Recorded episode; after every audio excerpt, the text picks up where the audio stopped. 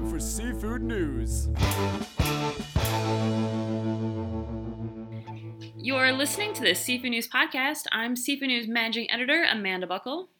And I'm Urner Barry seafood market reporter Lauren Castiglione. This episode is brought to you by Urner Barry's new Insights offering, which is now live. This largely digital offering allows subscribers to read, watch, and listen to impactful market content in a new way like never before. Through Insights, Urner Barry's expert editorial team, market reporters, analysts, and curated guest contributors will be generating unique content for the protein industry. Be on the lookout for themed launches throughout the year. Thanks, Lauren. In our top story of the week, the National Fisheries Institute is fighting back ahead of the release of a new Netflix documentary called Seaspiracy. According to a brief description by the streaming provider, the film examines the global fishing industry, challenging notions of sustainable fishing and showing how human actions cause widespread environmental destruction. NFI's VP of Communications, Gavin Gibbons, sent a letter to Ted Sarandos, the co CEO and Chief Content Officer at Netflix, writing that, quote, We understand that as an owner of the virtual theater, you get to pick what viewers are offered. But you also know the producers of this film are vegan activists. They are not documentarians. Yeah, so if people aren't familiar with producer Kip Anderson, he's also the same filmmaker behind 2014's Cowspiracy, which upset the meat industry. And when that film was released, it received a lot of flack for being vegan propaganda and sharing misleading or false information. And then there was also 2017's What the Health documentary, which was co directed by Kip Anderson and claimed that eating an egg a day is just as bad for your life expectancy as smoking five cigarettes a day. That was just one, one of the many, wow. many claims in the movie. What's scary about these documentaries is that people have watched them and actually changed their eating habits and lifestyle because of them. And it's easy to get pulled in, especially seeing that Cowspiracy was, was executive produced by Leonardo DiCaprio and What the Health was co produced by Joaquin Phoenix. Those names carry a lot of weight, so people kind of take the message of these films as gospel and, like I said, make a huge lifestyle decision like becoming vegan.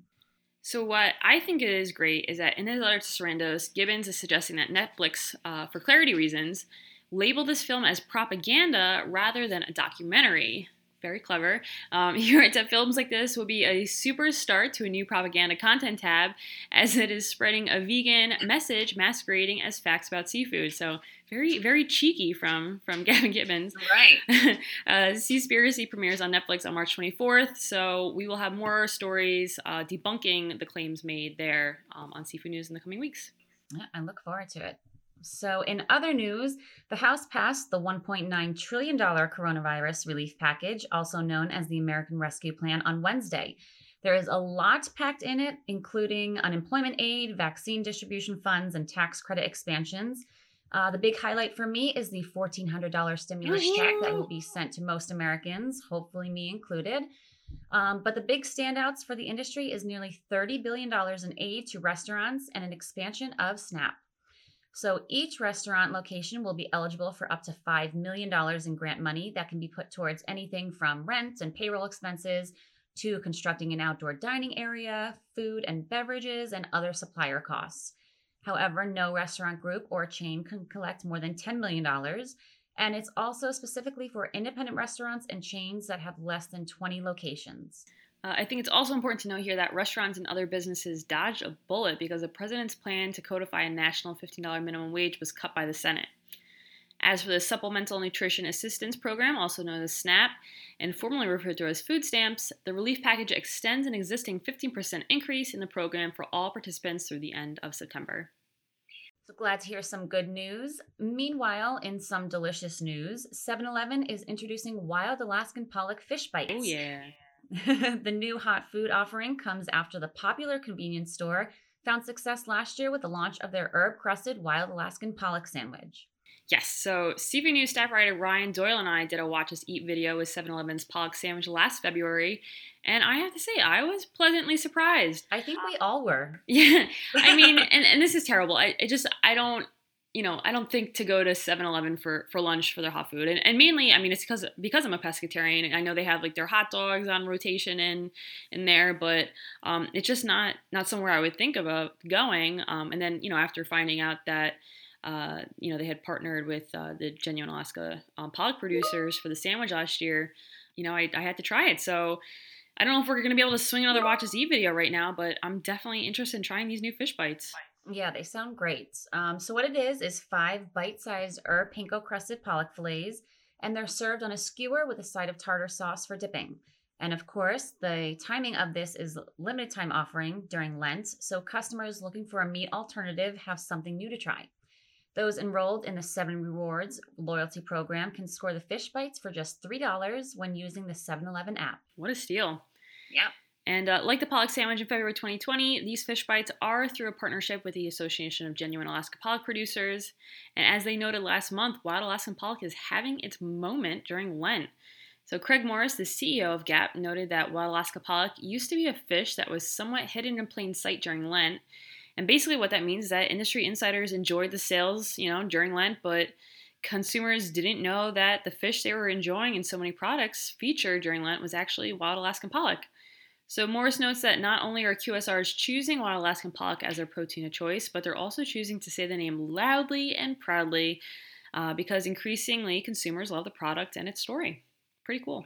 So, besides 7 Eleven, pollock lovers can find the fish on menus at Wendy's, Long John Silver's, Bojangles, Arby's, Del Taco, Jack in the Box, White Castle, Sonic, Captain D's, and of course, McDonald's. You didn't say Bojangles. It's Bojangles. Bojangles. Like... Still never ate there. I wish they were by us. I just love the name. and in our final story of the day, New Zealand's largest and oldest seafood company, Sanford, accepted a decision of the Christchurch District Court judge on a case from 2017 and 2018 that includes forfeiture of their deepwater stern trawler, San Waitaki, valued at $20 million. Following the news of the decision, the company released a statement saying that they want to explain in more detail what led to the mistakes for which they were fined. So, Sanford has been a major harvester and processor of New Zealand's marine resources for decades. They were key in discovering and marketing the nation's orange roughy. As stocks declined, Sanford was part of New Zealand's Deepwater Group, which in 1997 voluntarily closed an area of water off the coast of the South Island to allow fish stocks to rebuild.